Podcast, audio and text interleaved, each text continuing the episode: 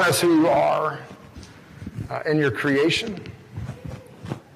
That you are not a, a God of chaos, but a God of order and of beauty. And Lord, you know us well enough to know that we're prone to be broken and prone to do things the wrong way. And yet you love us. God, today as we have set aside a day to give honor and to celebrate dads, um, we, we do so. We, we, uh, we celebrate those who are engaged with their families and leading their families and loving their children well. And Lord, as we do that, we also acknowledge the pain and the brokenness that exists in the world. That not every father is as he should be. And there's so many different ways uh, that things can go wrong. And so on this day of celebration, we also grieve with those who grieve, with those whose dad was less than loving, who wasn't there. For those of us whose father's not with us anymore.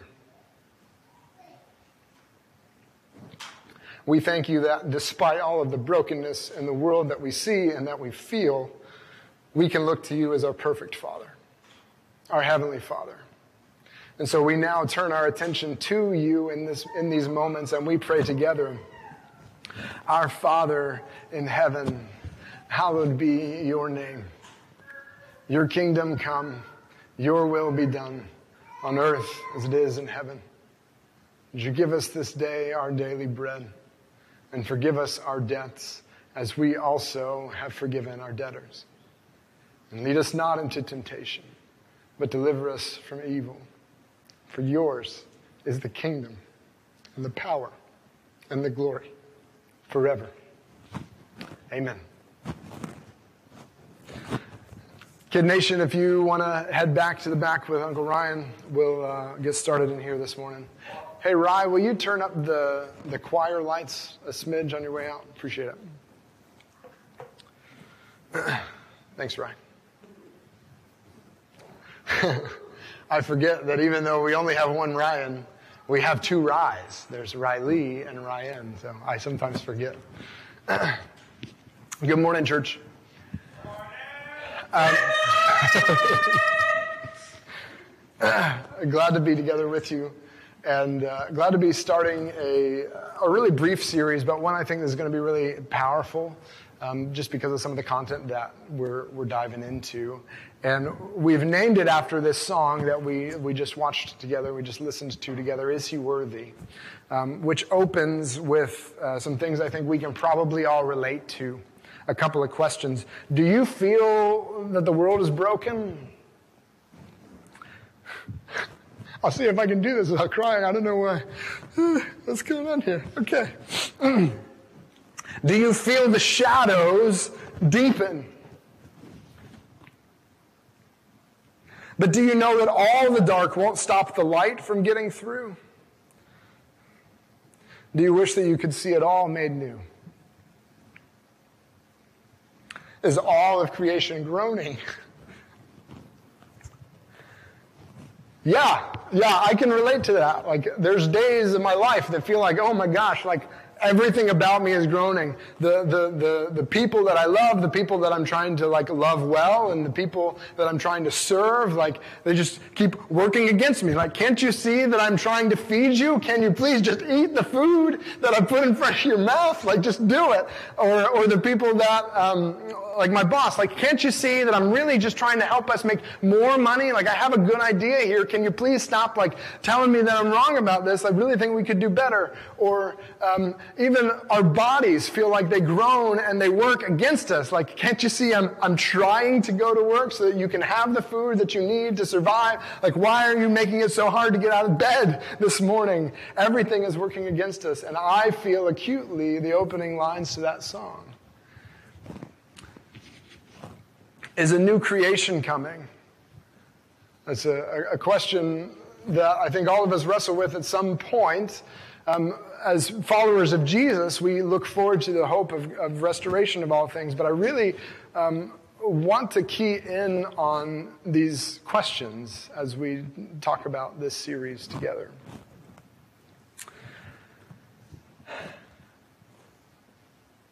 We're going to be picking up in the book of Luke in chapter 17. If you want to turn there, I'll give you a little bit of background information to catch you up. It's on page 1093 if you want to use those blue Bibles that are here in the room. Um, 1093, Luke chapter 17. And um, if we were going to be going through the book of Luke in chronological order, you would have to pull up uh, the podcast or go back in the YouTube playlist to a sermon series that we called Who Are the Lost? And in that series, we, we took a really simple question, Who are the lost? Um, so for church people, would be like all the lost are all the people outside the church, all the people that are not religious. And in that series, we discovered that actually Jesus points more often to religious people as being more lost than those who realize that, that they need a savior.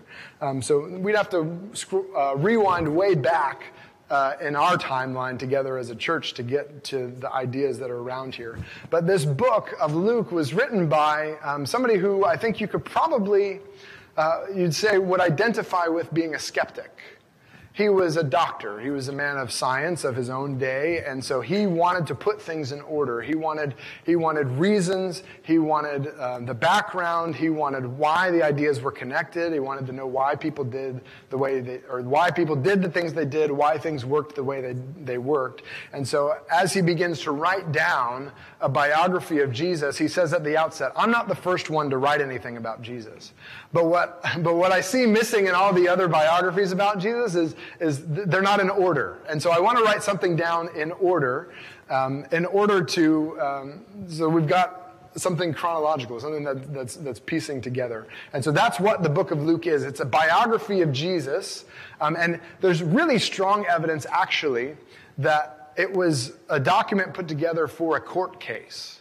So uh, it was something that Luke was putting together, Dr. Luke was putting together as a defense for maybe Paul what's the backstory of all of this stuff that's going on? What are these, these claims about who Jesus is? Luke wanted to write down something that would have legal standing in a court system. So that's where we come to the book of Luke. He's, he's a fascinating guy and actually wrote more words of what we call the New Testament than any other author. So he's, he's contributed a lot to our understanding. Um, and we're going to look in Luke chapter 17.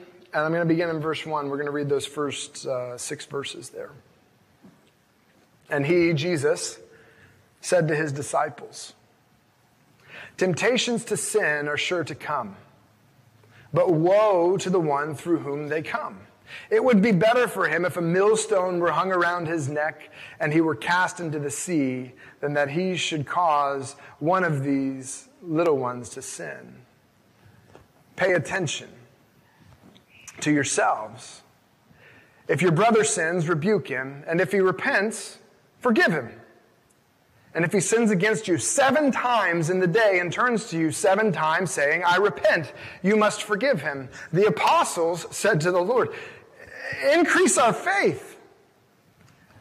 And the Lord said, if you had faith like a grain of mustard seed, you could say to this mulberry tree, be uprooted and planted in the sea and it would obey you.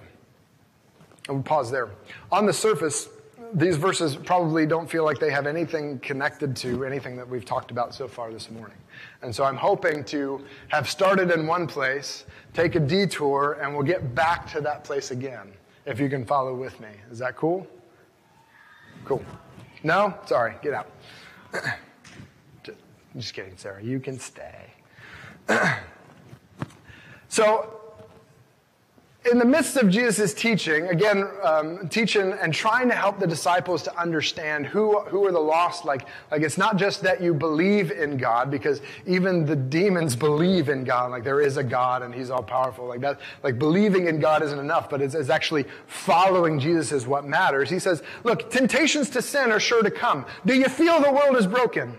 Like, temptations to sin are, are, are, sure to come. You're going to be tempted. Like sin is, is around every corner. Uh, there are other places in Scripture where it's described as uh, crouching at your door, waiting to break in. Like sin is part of the world that we live in, not the way that it was designed to be, but the way that we find it now. Temptations to sin are sure to come. And if you have a background similar to me, when you hear temptations to sin, you think, oh, we're going to talk about smoking cigarettes and, and, and drinking alcohol and, and cursing and, and hanging out with girls who do all that stuff. Like, that's not, those are temptations to sin. You've got to steer clear of people like that, right? Um, but, but notice with me what Jesus actually correlates temptations to sin with. Um, and he does this in verse 3. He says, Pay attention to yourselves. If your brother sins, rebuke him. And if he repents, forgive him. And if he sins against you seven times a day and turns to you seven times saying, I repent, you must forgive him. Temptation to sin is closely correlated to willingness to forgive somebody who has wronged you. When I think of temptations to sin, I think about like all those morally bad categories of like stuff to do. But Jesus says, no, like withholding forgiveness is the first and foremost temptation that you are going to face over and over and over again in your life. I like to preach good news. Unfortunately, like I have to tell you something that you already know. People are going to hurt you. People are going to say mean things to you, they're going to be inconsiderate of you. I'm sorry. And your temptation is going to be to hold a grudge. Your temptation is going to be to get even with him. Your temptation is going to be to say, Get out of my life. And Jesus says, Forgive. If you're going to follow me, you forgive.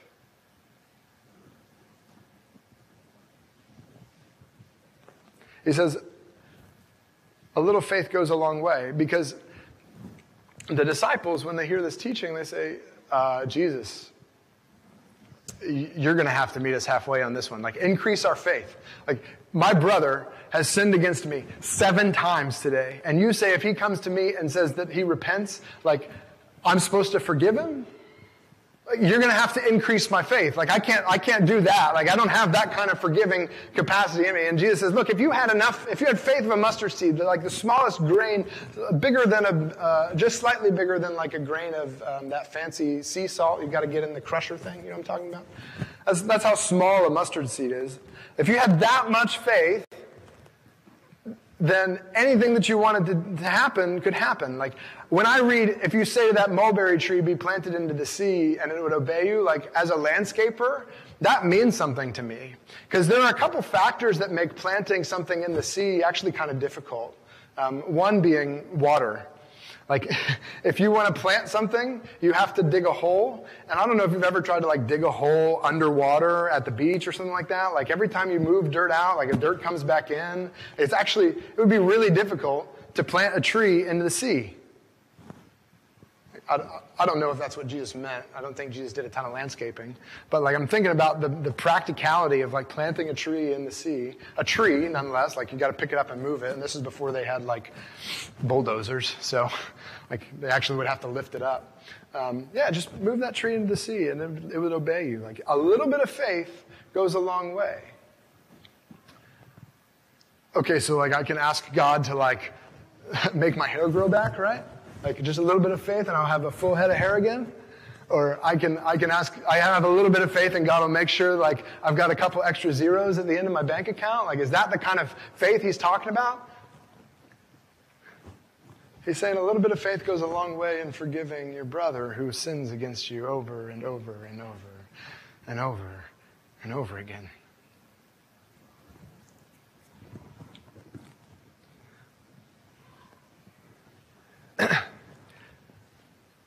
reaching out for reconciliation isn't what comes naturally to us.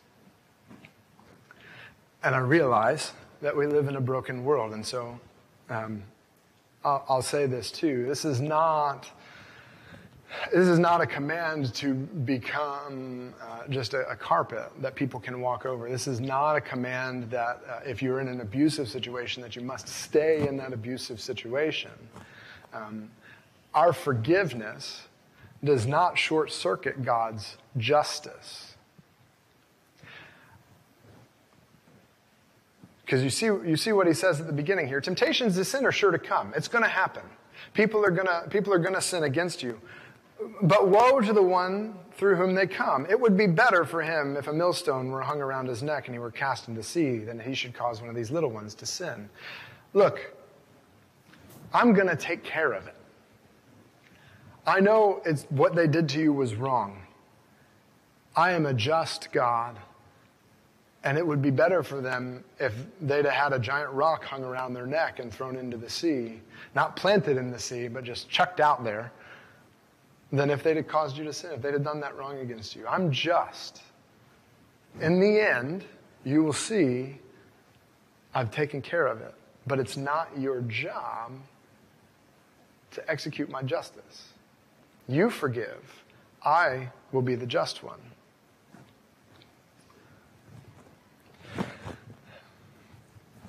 So I feel like I've kind of walked out into a peninsula, and, and the, the, stepping stones I have back are a couple of presuppositions that I carry real closely, but I don't know that I've ever really talked about very much, and they're things that I think will be helpful to us.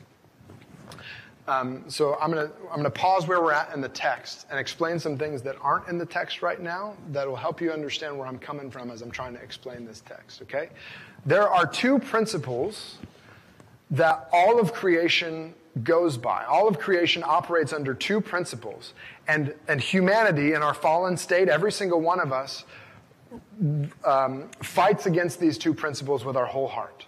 Like from the time that we're born, from the time that we're babies, we, we fight against these two foundational principles. The rest of creation gets it. We're the only ones who are like, I don't know about that. the first principle is this there is one God, and it's not me.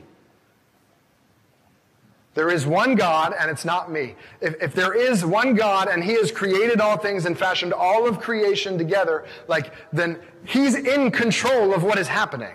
He's not, he's, he's engaged in His creation, and He wants, there, there is one God, and it's not me.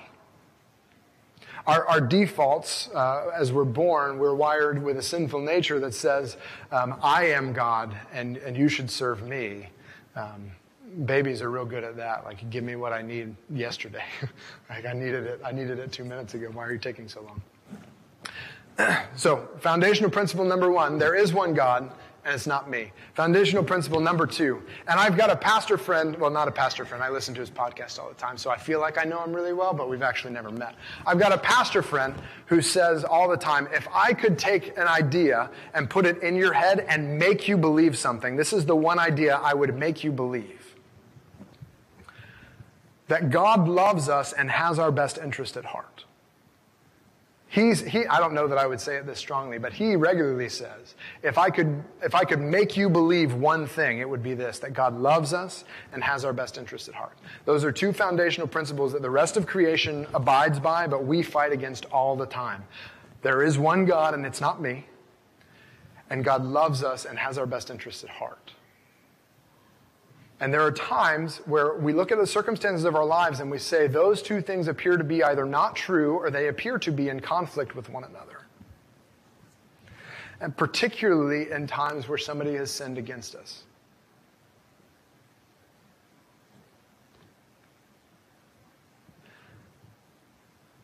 So, are we going to be a forgiving people? Are we going to follow Jesus with a little bit of faith? And are we going to continue to extend forgiveness to people who don't deserve it?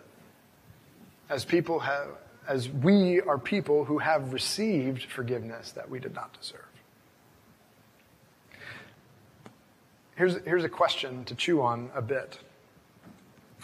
Are we responsible to God, to hold God accountable to his standards of justice?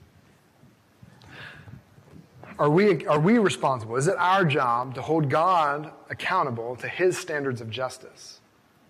Like when we think that things are happening in the world that aren't just, we say, God, you obviously don't care about what's going on. Do we feel like it's our job to hold him accountable? Some days I do feel like that. Like, God, don't you see what's going on here? Do you hear what they said? Like, that's just wrong.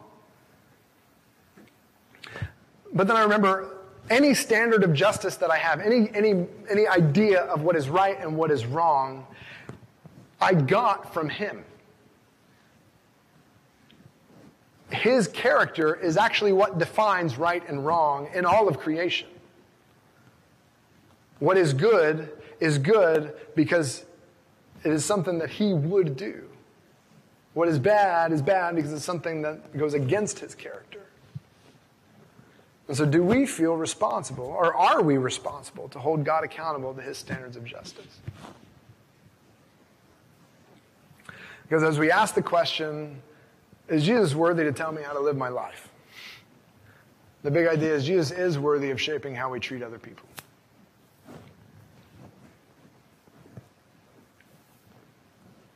Jesus is worthy of shaping how we treat other people, up to seven times. And in another passage of Scripture, as the Apostle Peter points out, or as Jesus points out to the Apostle Peter, 70 times seven times.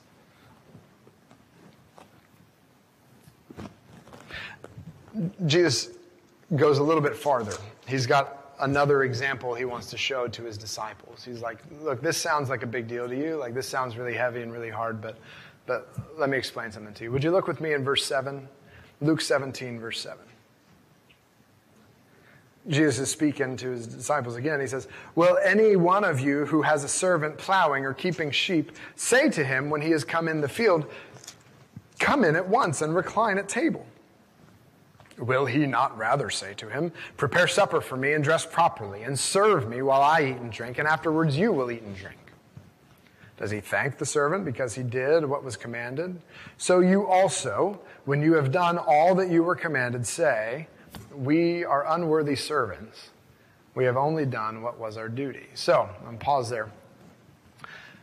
Jesus has given this teaching about an extreme degree of forgiveness. His apostles or his disciples have said, increase our faith. He said, look, if you just had a little bit of faith, like this is this would be nothing. And then he tells this story. He tells a story about a servant, and the servant is out working during the day. He's out in the field, he's plowing, he's taking care of the farm, he's doing the stuff. And then at the end of the day, he comes back to that main house. And, and which of you, if you had a servant that was out in the field working, would say, Hey, let's, why don't you sit down at the table and let's eat? No, if you're a servant in the house, you come home out of the field and then you serve the master. Well, you got to dress right first. You got to take a shower. You got to be presentable. I mean, come on. You're going to be touching the silverware. So you got to, you got to, you got to take a shower. You got to cleaned up and then you can serve me. And after you've worked in the field and you've cleaned yourself and you've prepared the meal and you've served me the meal, then you also can eat after that because I'm the master and you're the servant. Does he thank the servant because he did what he was commanded? Hmm. Probably not. So here's where here's why I have already pointed out to you those those two foundational principles that operate within creation. There is one God and it's not me, and God loves us and has our best interest at heart. There's a couple ways I think we could hear Jesus' words here. We say, "Oh, Jesus is like, I am God. You will obey and serve me, and you will not question anything that I do." And I think he's got grounds to do that. That is certainly like within his, his uh, purview as the one God over all creation who's not me. Like God has the authority to say, I'm God, you're not. Suck it up, buttercup, make it happen. This is what I expect from you, you better do it. If you don't, I'll zap you. Like that's how God could work. But remember, there are two foundational principles to how the world operates. One is that there is one God and, and it's not me. And two is that He loves us and has our best interest at heart. So He says, look, if you're following me, I'm asking you to forgive. But forgiveness is basic, basic to the way of Jesus. Forgiveness is basic, basic to the. Like, if you are somebody who has been forgiven, what right do you have to withhold forgiveness from other people? until they have put you on false trial, until they have beaten you within inches of your life and crucified you, you really don't have a leg to stand on holding a grudge against somebody and complaining to Jesus about how much you've suffered. Forgiveness is basic, basic, basic, basic is, is 101 of following Jesus. Our Father in heaven, hallowed be your name. Your name be honored in glory. You're, you're the one God in creation. Your will be done on earth as it is in heaven. You know, give me this day my daily bread. Forgive us as we also have forgiven. and actually, I don't know if, you, if you've noticed this. I'll go back to the slide. I put, uh, for yours is the kingdom and the power and the glory forever, amen. I put that as a separate line on this slide when we read it together because that's actually not in the verses. That's a traditional closing to this prayer, but the original closing to this prayer in Matthew chapter 6, so in verse uh, 14 of Matthew chapter 6, it says, If you don't forgive the way that you have been forgiven, then you're not going to be forgiven. Like he goes off like we do the Lord's Prayer, and then Jesus goes off about, hey, forgiveness is like the most basic thing that you could possibly do for people. Like, that's really the message that I came to, to proclaim to you. I am forgiving you. There's no way you could pay me back for all that I have forgiven you. And so now I expect you, if you're going to follow me, to also be forgiving. It's basic. And you're not going to get an attaboy. Like, you're the servant. I'm the master. It's, that's just how it is. But there's, like, I have, I, I'm saying it that way, but do you, like, I would like for us to defer to the words of Jesus. Because Jesus doesn't put it quite as directly as I put it. Does he?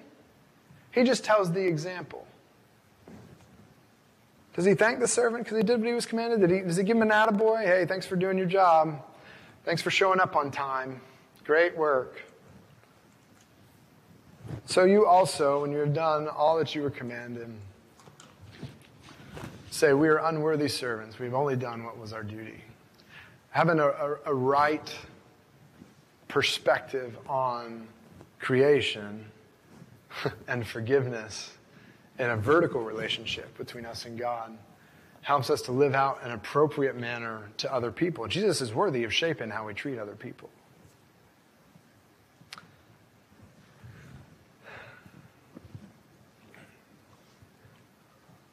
We are unworthy servants. We have only done what was our duty. And there's, there's two ways that I think, there's one way that I'm tempted to approach this. Typically, when I come to a passage like this, like I get beat up. Like I'm a good old Southern Baptist. Like I'm like, oh man, hellfire and brimstone. Like I'm a terrible person. I'm not worthy to be forgiven. Like I'm, I'm really the scum of the earth. Like I can't believe I would hold a grudge against them for that one thing that they said. Like, what about my crucified Savior? And I get in this guilt trip. Am I worthy? No, I'm not worthy. Am I worthy? No, I'm not worthy. Every time I ask the question, am I worthy of God's love and forgiveness? The answer is, is resoundingly no. But that's not the question really that he wants for us to ask. It's not, am I worthy of his forgiveness? Is he worthy of my life? Is he worthy of my service? Is he worthy of my love? Yeah, he is. And so the question becomes are we fixated on ourselves or on Jesus? I have a tendency to be fixated on my own unworthiness instead of being fixated on his worthiness. Are we fixated on ourselves and our unworthiness? Or are we fixated on Jesus and his worthiness? Because Jesus is worthy of shaping how we treat other people. And then something happens. They, they get on the road and they start traveling together. And something happens on the road that I think just completely illustrates the point that he's making here. We'll just touch on this real briefly. Look with me in Luke chapter 17, verse 11. On the way to Jerusalem, he was passing along between Samaria and Galilee. And as, and as he entered a village, he was met by ten lepers who stood at a distance and lifted up their voices, saying, Jesus, Master, have mercy on us. And when he saw them, he said to them, Go and show yourselves to the priests. And as they went, they were cleansed. Then one of them, when he saw that he was healed, turned back, praising God with a loud voice, and he fell on his face at Jesus' feet, giving him thanks. Now he was a Samaritan. And then Jesus answered, Were not ten cleansed? Where are the nine? Was no one found to return and give praise to God except this foreigner? And he said to him, Rise, go on your way. Your faith has made you well. So as they were leaving town, or as they were going through uh, on their way to Jerusalem, um, the, uh, he, he's going into this village, and there's 10 lepers, 10 people with skin diseases. Now, they, their medical system was such that if you had a skin disease that appeared to be uh, contagious, they just kind of put you outside of the camp. So you weren't actually allowed to go into the city. You were separated until you until it looked like your skin was healed enough, and then the person who was qualified to bring you back into the community to let you come back in was actually the priest. The priest had to, you had to go and cleanse yourself. You had to take a bath because baths were ritual back then. Um, and then the priest would declare you clean, and then you could rejoin the community. But uh, you're isolated from your family, you're isolated from your friends. As anybody comes near you, you have to tell them, hey, I'm unclean, like I've got this skin disease. And like I'm super thankful that, that some of this stuff doesn't work today, because when I get poison ivy, like I am unclean. It is super gross. And if I had to stop working every time I got poison ivy, like I'd never get anything done. So I'm thankful that some of these things aren't the way that we do things anymore. But he's walking into town. These 10 guys are like, hey, have mercy on us, Jesus. And he says, hey, go show yourself to the priest. Usually, you don't go to the priest unless your skin already looks better. They're still diseased, and he says, Hey, go show yourselves to the priest. And they're like, Okay. But as they turn and as they're walking away, as they are on their way to the priest, their skin is healed on the way. And so the, 10 of them are walking, and they're like, Oh my gosh, look at that. The stuff's going away. I can't believe it. They go and they show themselves to the priest. They take a bath. They get cleansed. They get to go back. But as they're walking, 10 of them 10 guys, the whole group, the, the cultural idea is like, oh my gosh, can you believe what's happening to me? And there is one guy who says, oh my gosh, he did it.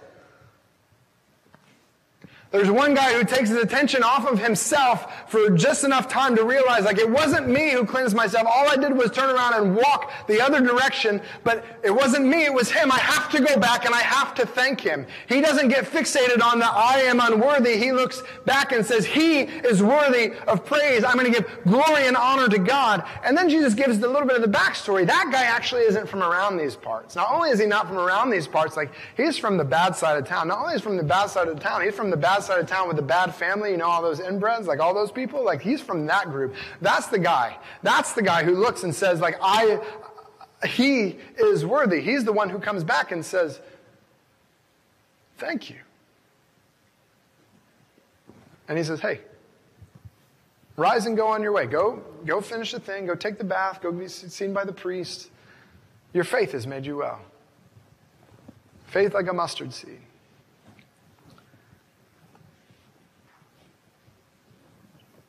Gratitude is the appropriate response of a healing encounter with Jesus. And how we view our worthiness of grace shapes our response to receiving it. Um, there might have been some guys in that group of 10 who said, Man, I've suffered with this disease long enough. Like, it's about time God, God got around to healing me. It's about time. I deserve some blessings in my life. How we view our worthiness of grace shapes our response to receiving it. If there is one God and it's not me, and God loves us and has our best interests at heart, then when He extends His grace to me, an unworthy servant, I, I don't turn my attention on myself, I turn it back on Him. You are worthy of my praise. You're worthy of my life. You're worthy of my love and my affection. You're worthy of shaping how I treat other people, even when they wrong me. Will we live generously out of gratitude to Jesus?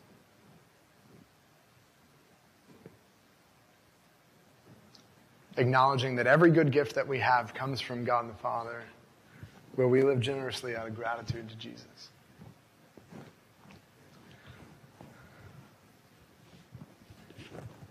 Because Jesus is worthy of shaping how we treat other people.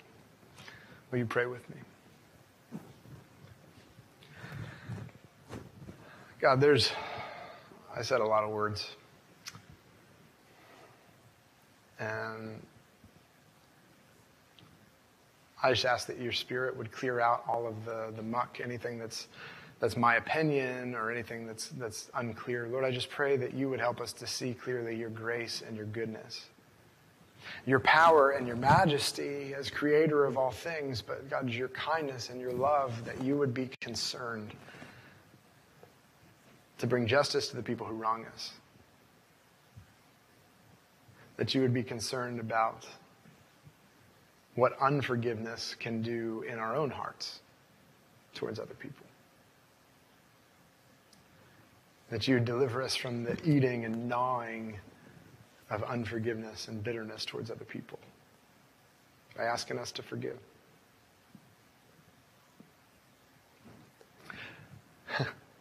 We can't do it alone. God, increase our faith. Empower us with your spirit so that we can follow you, the perfect example. You're good to us. It's in your name that we pray. Amen.